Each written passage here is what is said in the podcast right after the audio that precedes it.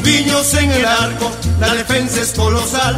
González, Orlando, La Torre, Nicolás Fuentes y Chumpitas, Chalemifrin y Cubillas y el gran Perico León, Bailón y Alberto Gallardo completan. Welcome back to the Peruvian Waltz podcast after a very long COVID nineteen induced hiatus. Joining me this evening is Christopher Vizcardo, who's had a busy week with uh, the Peruvian Waltz this week. Maybe we'll tease that a little bit, Viz. How how are you, first of all? Well, I, I'm doing great. Just happy that the weather's getting getting better here in Utah. You know, I, I get to enjoy, you know, what the outside feels like for about two minutes every day when we go check the mail. It's probably about all I get of uh, the outside nowadays, but really happy to, to be back. I feel like I would have to look at the archives to check when we last recorded a podcast. I think life has kept us busy, but other than that, you know, the, the pandemic got in the way. So I'm just just really happy to to be back on what may be what uh, record three episodes that we release over in the next few days. So. Yeah, probably for the first time since Copa America, we when we were releasing almost daily podcasts, like it was basically every two or three days. Um, the last time we recorded, well, put up a podcast was about nine, ten days ago when we released our uh, State of Peruvian Women's Football special, which was hosted by Brian Birdie. If you haven't listened to that, give it a listen. Some very insightful stuff. We had a couple of national teamers join us, which was very, very helpful. Uh, before that, it was about a month ago after, I believe it was the first round of the Libertadores, actually, which was like end of February or so. That, yeah, that we, feels like ages ago. Yeah, really does. Remember when Binacional beat Sao Paulo? My God, that seems like ages ago. Wow. Now. Yeah, no kidding. And then there was that, that game against River afterwards. That, yeah. Holy cow. Yeah, we won't wow. talk about that one. Anyway, speaking of football and Peruvian football, we do have some things to talk about, but obviously with the entire world dealing with uh, self-isolation and the outbreak of COVID nineteen, obviously Peru was encapsulated in that. Uh, the country has basically shut down. It's almost basically, well, it is a lockdown. There have been curfews put in, but there are players abroad who are dealing with some very tight restrictions of their own. Uh, we'll get to those guys in a bit. Viz, I want to talk first of all, because a lot of players have obviously been trying to entertain themselves, much like we all are, during isolation. I have to say the M V P for Peru so far, uh, at least in terms of players, for me has to be Luis Advíncula. That man is just a ball of laughs. Oh, to- totally, totally. I mean, that TikTok where he's trying to copy that famous, famous speech by uh, Couto Guadalupe from the, I think it's the two- two thousand ten First Division final. Man, it's it's just hilarious. Even if you don't know what I'm talking about, like, just go look it up. Just Advíncula TikTok. We, I, I kid you not, my wife and I watched that like three or four times, like on repeat, just because it was just so funny, just so, so funny. He, it's, he seems to be in good spirits, you know, even though Spain, unfortunately, has been one of the countries that has hit been hit the hardest. He seems to be doing just fine. And, and honestly, I, I, I could, you know, I think all of us could use a laugh. So I, I really appreciate his humor. Indeed. And in other news, he also made some cupcakes today, which uh, at least according to him, didn't come out the best, but practice makes perfect. He'll certainly have a lot of time until then, because it doesn't look like European leagues are going to resume until at least June at this point, if they resume, that is. Also dealing with pretty strict restrictions at this point, Viz, are Miguel Trauco and Christian Benevente, because in France, they are obviously very heavily affected by the outbreak, as is Spain.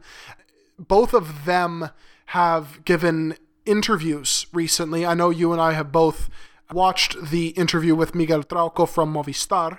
What were some of your takeaways from that uh, interview that you saw? Well, I, I think at a personal level, first of all, the fact that he just loves his, you know, his hometown of Tarapoto so much, which is a smaller city in the Peruvian jungle, looking for better opportunities, you know, better uh, chances of, of making it as a as a soccer player. He leaves uh, his town when he is nine or ten years old, and ends up traveling to Lima, and you know now he's in France. I found it really touching the fact that you know the. that uh, the, the guy that's interviewing him there, um, says, you know, so when you go on vacation, where do you go? And he goes, I go back to Tarapoto. Like, I, I just like going there, back there so much. And also, to me, interesting is the fact that, you know, while other players say, you know, I want to go play for La U, I want to go play for Alianza at the end of my career, he wants to go back to Unión Comercio, right? I mean, this small-time club, right, that, that he played for for four, five, six years in a row since he was basically a teenager, that's also from the Peruvian jungle, currently in the second division. But he says, you know, even if they find themselves uh, in the second division in a few years when he's ready to retire, he'd still like to go back and spend some time with them. I don't want to be too controversial here, but Claudio Pizarro, you know, you could maybe take a take a page or two from, from his book. I understand that Claudio's role at Bayern Munich in the next few years might be very important. I know that there's been rumors that he's going to be like a big ambassador for them and stuff like that, but we all wish that we could have seen him back in Alianza Lima, you know. Claudio Pizarro, this this kid that was the star that, you know, represented us so well abroad. I want to say to a certain level, you know, it would even six months, even six months at Alianza, you know, close out half of that campaign, man, that, that would have meant a lot for, for Peruvians, uh, for Alianza Lima fans to be able to find a sweet ending to his career, especially after all the issues, all the all the stuff that has been said over the years. Well, I think this entire generation of Peruvian players, really, like this Gareca era team, the, the one sort of standout that you get from them whenever they speak to the press is that they're just so humble all the time. Like, I mean, you look at Orejas speaking whenever it's, you know, like, like this heartfelt personal interview where he's walking down the street of, you know, wherever it happens to be, um, or he's just talking to the press after the games or before the games, after training, what have you. He's just so down to earth, and I think this is why so many people love this team, is that th- they never forget where they come from. But in terms of how these players in general are dealing with isolation, viz. I mean, a lot of them are obviously working out from home. They have to try and stay fit. Um, they're trying to entertain themselves. As we have seen, like, basically everybody set up a home gym or has a home gym. Uh, Canchita Gonzalez has posted some uh, workout videos on his Instagram. We talked about Advíncula and his new, uh, well, growing social media fame, let's call it like it is. The other players that we have kind of seen speaking uh, to the press in Peru uh, includes Yoshimar Yotun, who's dealt with some injuries in twenty twenty, unfortunately. He spoke to Movistar as well, Viz, and among the takeaways uh, from that interview that were, were kind of uh, eyebrow-raising, uh, he said that he one day liked to return to Sporting Cristal, who he played for for a few years and got his big start. But he also mentioned that he would potentially like to play for Sport Boys because of his father, uh, Yotun, who of course was born in Callao. He started his youth career at Cantolao as well. W- what would you make of, of Yotun returning to Peruvian football and, and donning the rosado of Sport Boys? Well, I think that would be lovely. I mean, unfortunately, Sport Boys is an institution that needs a lot of help uh, financially to to be able to, to to stabilize themselves to the point where they can become once again one of those powerhouses of Peruvian soccer that they were uh, in ages, uh, t- days of old, per se. So if you look at the badge, there's six stars on the badge. It's not a, it's not just an artistic choice, but it's supposed to represent the six titles that they have won, last one being, I think, in the nineties. I mean, it feels like it was forever ago. And so I, I think that that loyalty to Peruvian clubs, you know, we talked we talked about Farfán and Paolo coming back to Alianza. We talked about Trauco going back to Unión Comercio. And, you know, unfortunately, Carlos Lobatón didn't, didn't make his way back to Sporting Cristal. I mean, to Sport Boys, which is the where, the club where he started, uh, be, you know, choosing to be more of a, you know, being part of Sporting Cristal in slightly different role other than a player nowadays. So, yeah, I think that that's a boost that, that Sport Boys could really use. And honestly, it's it's just part of the Chalaco culture, you know. The, the Callao used to have many, many important teams in the history of Peruvian football. And Sport Boys is probably the one that has survived the longest, you know, and that's still around. And, and honestly, like, what does it mean to be Chalaco, really, you know? What does it mean to be born and raised in Callao? Sport Boys, Salsa, Tassi, Chimpún Callao, like, it's it's part of their culture, really. It's that, that awful pink shirt at times. not not the prettiest sight to see at times, but for sure one of the classics of, of Peruvian football. Let's be honest, we've all owned one at some point just because it's so unique, no matter what we think about it. Uh, I know oh, I have. I, it stands out. Let me let me tell you real quick. I actually convinced some of my, my roommates a few years back to get Sport Boys shirts with us, right? Because it's like the, the joke is like, oh, well, we're the boys, and this is a Sport Boys jersey. And we walked into an In-N-Out here in Utah, mm-hmm. and some person came up to us and asked us if we were a uh, bowling team. So, so it's like, no, it's just, it's just these jerseys that we got because we were trying to be funny. But and anyways, that's that's probably my, my favorite anecdote while wearing a Sport Boys jersey. Oh, incredible. You can't top that.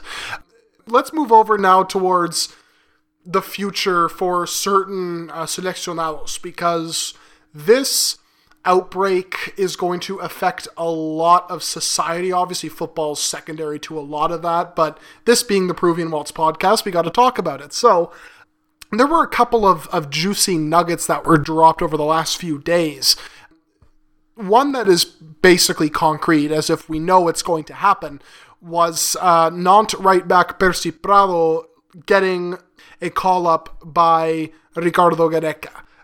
Probably going to fight with Luis Advíncula for that right-back spot. He's gotten a couple of games uh, for Nantes in twenty twenty, and he's looked okay. He actually got a start against P S G, and although he was clearly overwhelmed, understandably so, is held in high regard at the club. Also, the club of Christian Benevente as well.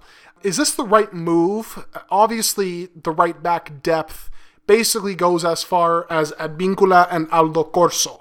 He's based in Europe. He plays in a top league. I feel like, at least on the surface of it, it can't hurt. No, I, I honestly, I, I, I appreciate Aldo Corzo.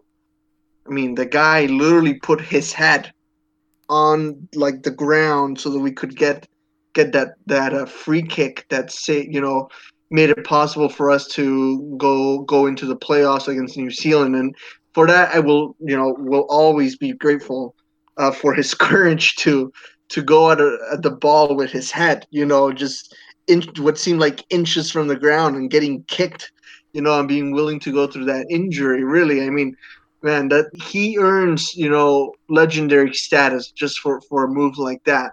Such a courageous move. But I mean, all, all of that aside, it would be nice to have someone that does have some of that, that Advíncula taste, you know, some of those characteristics. Uh, when when being, you know, they asked him during the interview, would you prefer, do you compare yourself more to Corzo or to Advíncula? And he says, you know, I, I have not seen Corzo too much, but honestly, I like I really like Advíncula. I, I identify more with Advíncula, and going forward, uh, that that's really good. I think that that's that's really good to have. I I also know that at some point he's played a center back, if I'm not mistaken. Mm-hmm. We have plenty of center backs, I think, uh, as it is right now. Yep. I, I think we have a few names. I think that Sambra, Zambrano Abraham team needs to continue, but if he can kind of have a foot in both tents, in both camps. Maybe, you know, as all the way in the right or a little bit more in the middle. I understand that there are different roles, but but that's valuable. That's very valuable. Someone that comes with that European mentality that is a product of, of a youth academy and, and, and training from, from France. I think that's that's really valuable, and I wouldn't doubt that, that Gareca will at least give him a chance. Yeah, absolutely. And I think it's the fact that, as you mentioned, he does compare so much with Advíncula that makes him a valuable addition, because obviously that's the one question that you always have to ask yourself when selecting a right back. Do you want more attacking vigor, or do you want a little more solidity defensively? Corzo is more known for his defensive solidity with the national team. Um, and listen, the man Not only did he put his head on the line, he's also ruptured a testicle for Universitario. He lives up to the phrase, pongan los huevos, okay? So, I mean... Con los huevos de Corzo. Ex- exactly, that's literally. Having Prado in the mix is helpful in that regard. Plus, look, Advíncula is also thirty, right? So... As you age, as you get into your thirties, your pace starts to go down. And once Advíncula's pace goes away, he does lose a little bit of his trademark game, right? So having a bit of a younger option can never hurt. Uh, Prado, by the way, one of those players whose contract uh, ends in June twenty twenty, which uh, is interesting because it, according to a couple of reports, players whose contracts are ending this June might get tendered an extra year because of the covid nineteen outbreak, so Prado might automatically get a one-year extension. And another player who would be affected by that is uh, Renato Tapia, whose contract is running out at Feyenoord. Now, one of the reasons he has stuck around for this long, despite his lack of playing time, uh, is because he wanted to acquire his E U passport, which I believe he officially got in February. So the significance of this is he would not count as a non-E U player uh, on European clubs, and that makes him a little bit more valuable on certain rosters. Now, Viz, assuming that contract does get tendered for another year, what do you think the future holds in store for Tapia's club career? Because obviously he struggled for minutes at Feyenoord. You imagine he wants to get some playing time elsewhere. He's been looked at by teams in Spain, France over the last year or so. What do you think happens? Well, it's been tough for him. I really enjoyed that short spell that he had at Willem too, uh, where he actually went to a somewhat of smaller club and actually started getting minutes. I, I think that was very meaningful. Now, it, it seems like we're we're making some, some headway in France. I don't think that that would be out of his reach necessarily. We've also seen Peruvians do all right in Belgium.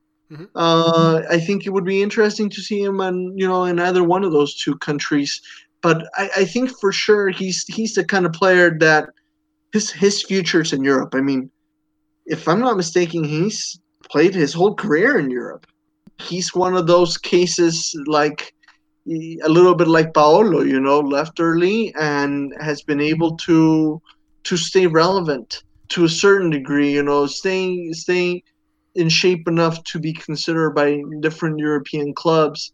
And so I don't see him making a big jump necessarily to Spain or to England or something like that because of those lack of minutes. But yeah, no, I, I think it wouldn't be weird to to see him go. Maybe, like I said, I don't know, maybe to France. I, that, that'd be interesting for me. Yeah, for sure. He's had interest from, I think it was Marseille a couple of years ago. I think this was right around the time of the World Cup.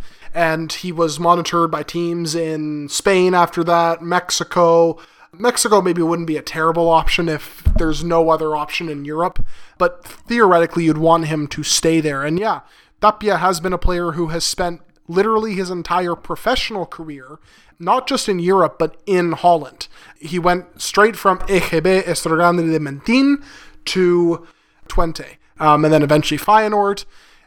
This kind of transitions nicely, Viz, into another uh, E G B alumnus, uh, that is Andre Carrillo, who says that he wants to stay long-term at Al Hilal. Uh, We know that he stayed there permanently uh, after his loan spell a year ago, um, and seems like he's happy there. Obviously, we've talked about this a lot, what this means for his future with the national team and whatnot.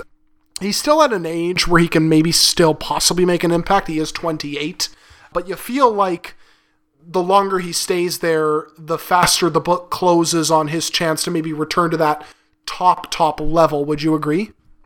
Yeah, I, I would agree. I mean, I don't know. Maybe that's his niche.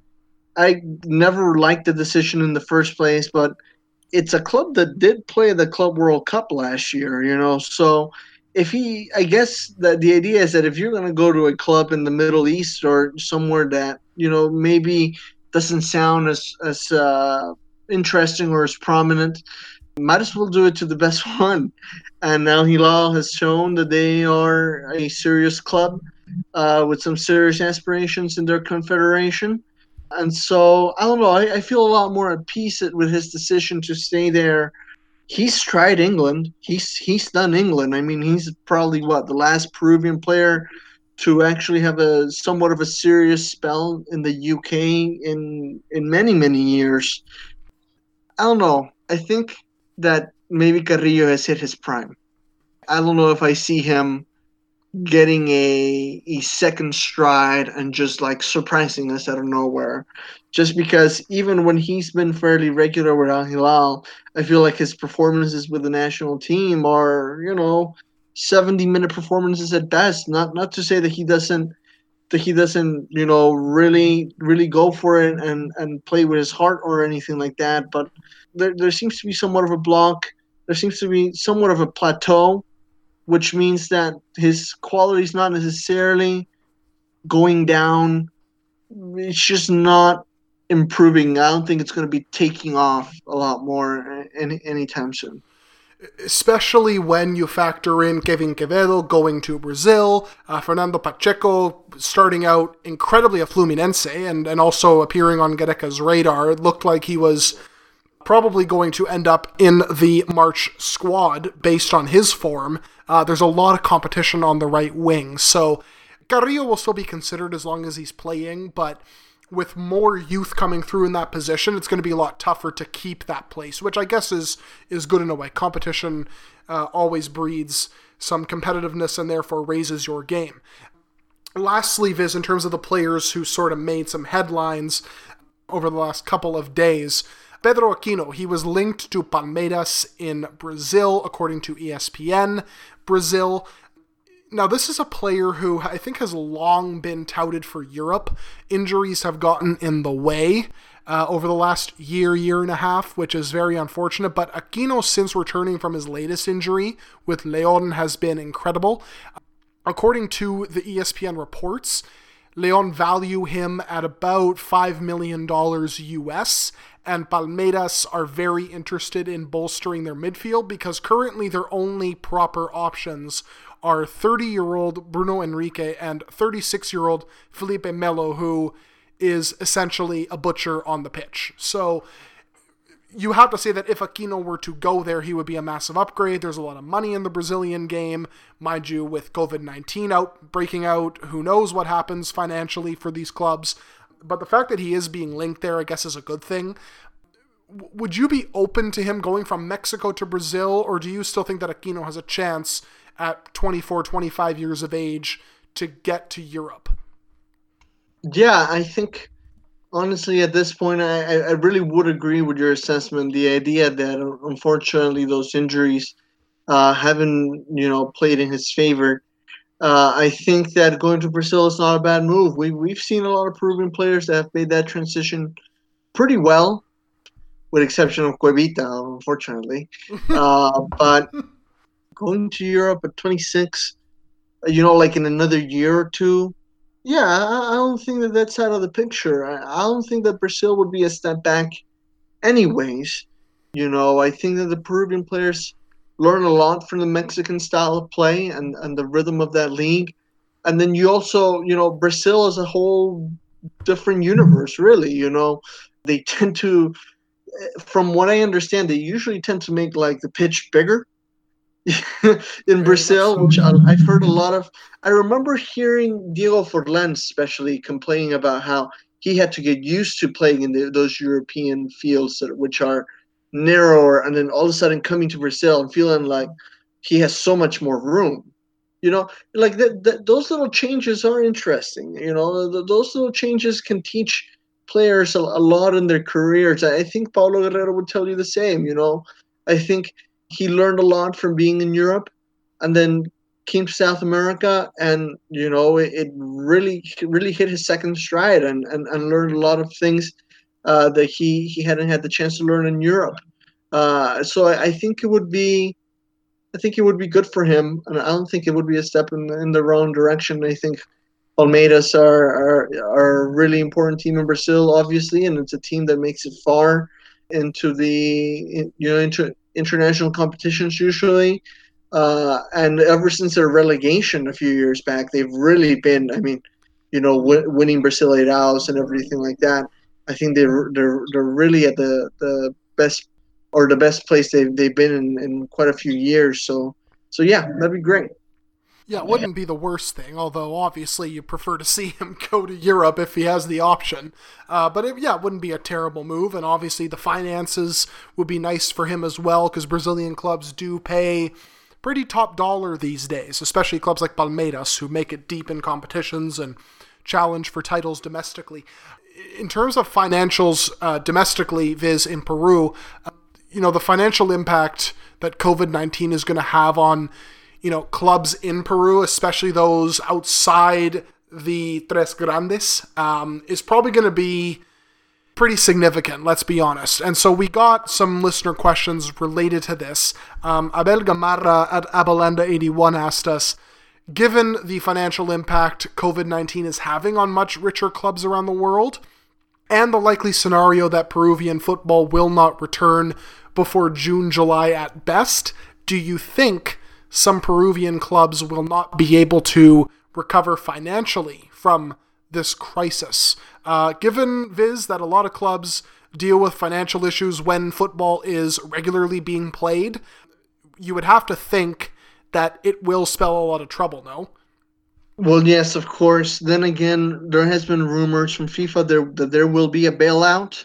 I understand that the Peruvian Federation is going to be meeting with the clubs tomorrow, so we might have some news on that very topic in the next few days. Uh, tomorrow, from I mean, from the time that, that we're recording this, maybe by the time that it comes out, we might already have that information. I know that Liga Uno and Liga Dos clubs are going to be be talking about this very issue, and that there have there seems to be some kind of uh, you know financial help coming their way. I've been surprised to see that most clubs uh, have stayed active. I see a lot of players posting stuff about exercises. Uh, I mean, Alianza Lima even announced their, their new coach uh, in the middle of the pandemic. And, they, you know, uh, I, I've I've seen ver- various examples of, of teams being active on social media and players being active on social media, hoping, you know, you know for the best and, and still training and things like that. I've seen, I think Carlos Stein maybe fired one of their coaches, you know. Uh, it means it means that something is happening, right? Because it's very, very common for Peruvian teams to just shut down, disappear off the face of the earth. Like, for example, Sport Rosario, it, you know, it, it just disappeared. Like, the team no longer exists. What happened to the institution, to the fans, to the players? Who knows? It it just disappeared. We never heard anything from them again. It, unfortunately, that, that that seems to be the business model sometimes in, in Peru, especially. So the fact that if that if you see a team posting on their Twitter like once a week, like that's great news. Like there's someone there that's still working, that's someone there that's still alive. And I think we will have to see what this what this bailout, what this you know financial stimulus looks like.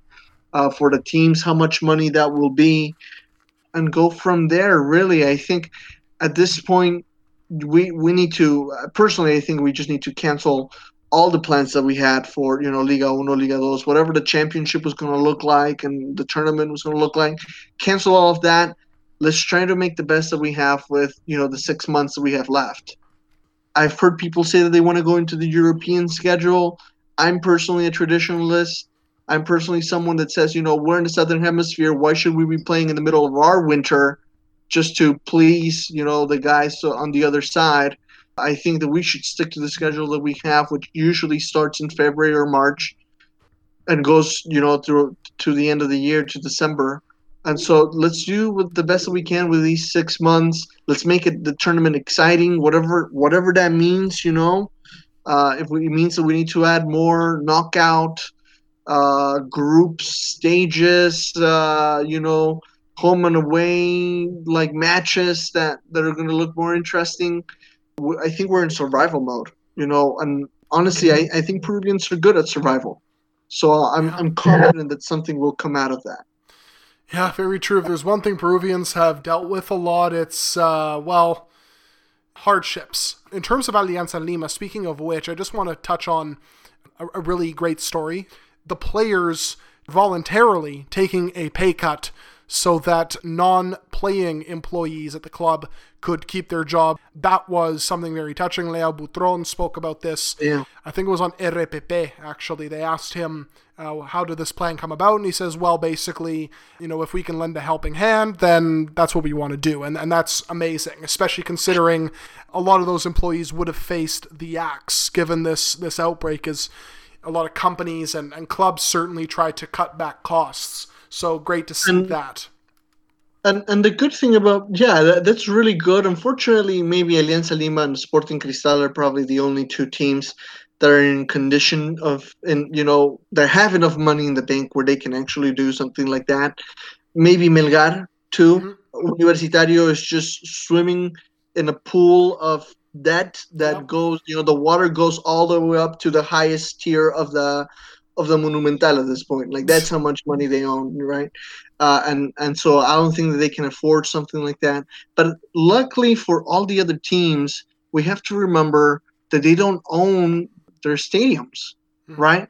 They don't have to keep up with all the maintenance work that goes with that, luckily, right? Because most of the stadiums are owned, are owned by the government. So that, that actually, which is usually a curse, is in our case a blessing, Um, that they don't own their own stadium, so that allows them to cut cut back on, on some of those things. That means that the government will probably be paying, you know, for all of those services of keeping up the stadiums and stuff like that. Uh, so I think that's that's uh, that's great news, and you know, I'm I'm really thankful for for Alianza Lima. I'm really grateful that there's people out there that, that are willing to do that. Absolutely, one hundred percent. Internationally, Viz, this is going to cause, I think, a lot of a domino effect. Obviously, the scheduling, which you talked about domestically, there are going to be some hurdles to overcome there. But internationally, it's it's probably a little bit worse for wear, just because there are so few dates that you can fit in these qualifiers. You've already postponed March. June's are probably going to get moved as well at this stage, uh, barring a, a miracle at this point. The draw for the twenty twenty-two World Cup is in April of that same year. So with the March qualifiers already suspended, CONMEBOL and FIFA basically would have only had three options in terms of fitting in those unplayed games or those postponed games. That is either uh, have them almost overlap with Copa America in twenty twenty-one. That is... Uh, playing multiple qualifiers, so doing instead of maybe two every match day, you do three as a way to fit them all in, or you introduce an additional international break in, say, December, when most leagues will have a break or they'll be in between seasons, right? Obviously, in the Americas, that is the case. Uh, in M L S, that's the case. Um, so that could also be an option there. Of those three, which do you think is the most feasible to get the qualifiers all fit in in time for April twenty twenty-two? So first of all, I'm I'm going to reject the idea of doing three. I think that's too much. I mean, the the amount of stress that these players go through go through with two, right? I usually will do like a Thursday and a, and a Tuesday on the same week, right? And usually means that they need to do, especially in South America, you're going from Lima to Bogota, you know, or to Buenos Aires, which is hours and hours of flying, and it's a different climate, a different atmosphere, a different altitude altogether. Now, like, imagine if you get one of those times where if you play three games, you need to do away in Brazil, come back to Lima, and then do away, I don't know, in uh, in Montevideo. Like, holy cow. You know, that that sounds pretty stressful to me. That sounds pretty stressful to me. It sounds pretty tiring for the players. And it's probably not going to make for pretty matches. At the end, you know, maybe the first one or two are going to look great, and then the last one is just going to be, you know, sloppy soccer. And so I, I personally would lean towards trying to just find other gaps in the calendar to so that we can keep that two-match two match schedule. I think the very last option that you said, Peter, is probably the best one. unfortunately, we wasted our chances when it came to, to match days, because we could have used at least four of the six that we had at the end of the year last year, honestly. They've done it in, in previous years. I remember the two thousand four Copa America. Peru gets eliminated by Argentina one zero out of the, the Copa America that we hosted, right? And literally within six weeks, Argentina was back to play a qualifier. So, which means that in, uh, you know, in other times, in about a decade ago or so, we were pl- playing, you know, big international tournaments and then going right into the qualifiers. And this time around, we, you know, CONMEBOL decided to push everything back a few months because the World Cup's also getting pushed back a few months. But imagine if we could have used those four dates right there, maybe November and December, we wouldn't find ourselves in that predicament. And also, unfortunately for South America, you know, a lot of those those friendlies are just not not that useful. You know, they're not those those December, those November friendlies are just not not that useful, really, especially when you have to uh, wait like four months for the team to get back together in March. It maybe would have been good to just go into an official competition instead of just doing a filler friendly. But like I was saying, it would have been nice that we would have already started uh, those qualifiers. But also at the same time, maybe FIFA will consider moving the the draw of, for the World Cup to maybe just right before the tournament, you know, maybe even a month before the tournament, uh, which I know for some might be might be tough, but uh, so just so that we can give give everyone a little bit more room to, to be able to to handle the schedule. That might have to be the only option, because other federations are going to be dealing with the same issues. Uh, CONCACAF, for example, that qualifying process takes forever. The Asian process takes forever, and obviously they were heavily affected by covid nineteen. They've already had a couple of matches postponed. Europe is now the epicenter for it. They're definitely going to have to move around some things, the Nations League and whatnot. Um, not to mention the Euro got postponed too. But yeah, for sure, they're going to have to try and find a solution, and that might mean moving the draw um, until maybe a month or two before, because on top of the regular qualifiers, they also have to fit in the playoff. So that's another match day to consider too, which is just a, a nightmare. I would not want to be a scheduler within FIFA or any of these confederations right now. Another listener question related to the crisis. Renato the Sun at Renato underscore Sun asked, with the crisis having an impact on the next transfer window, do you expect the big Peruvian clubs, or sorry, the big clubs to look at Peruvians as cheaper alternatives? Uh, viz, the likes of Andre Carrillo, um, I believe also Luis Advíncula's values have gone down by about a million euros. Um, so maybe the transfer market could favor the Peruvian player, especially for teams that are going to be strapped for cash. Yeah, uh, I think for those players that are already abroad, again, then yes, of course. I mean, we've always talked about how much of a steal the fact that, you know, that that um, Oreja Flores went for such a low, low fee to to D C United. Honestly, feels like you're getting a great player for this. It's a bargain, you know. You're getting that, a great player for that little money. Um, I, I think that for sure it will up the stock of some of the players that are already kind of in the international atmosphere.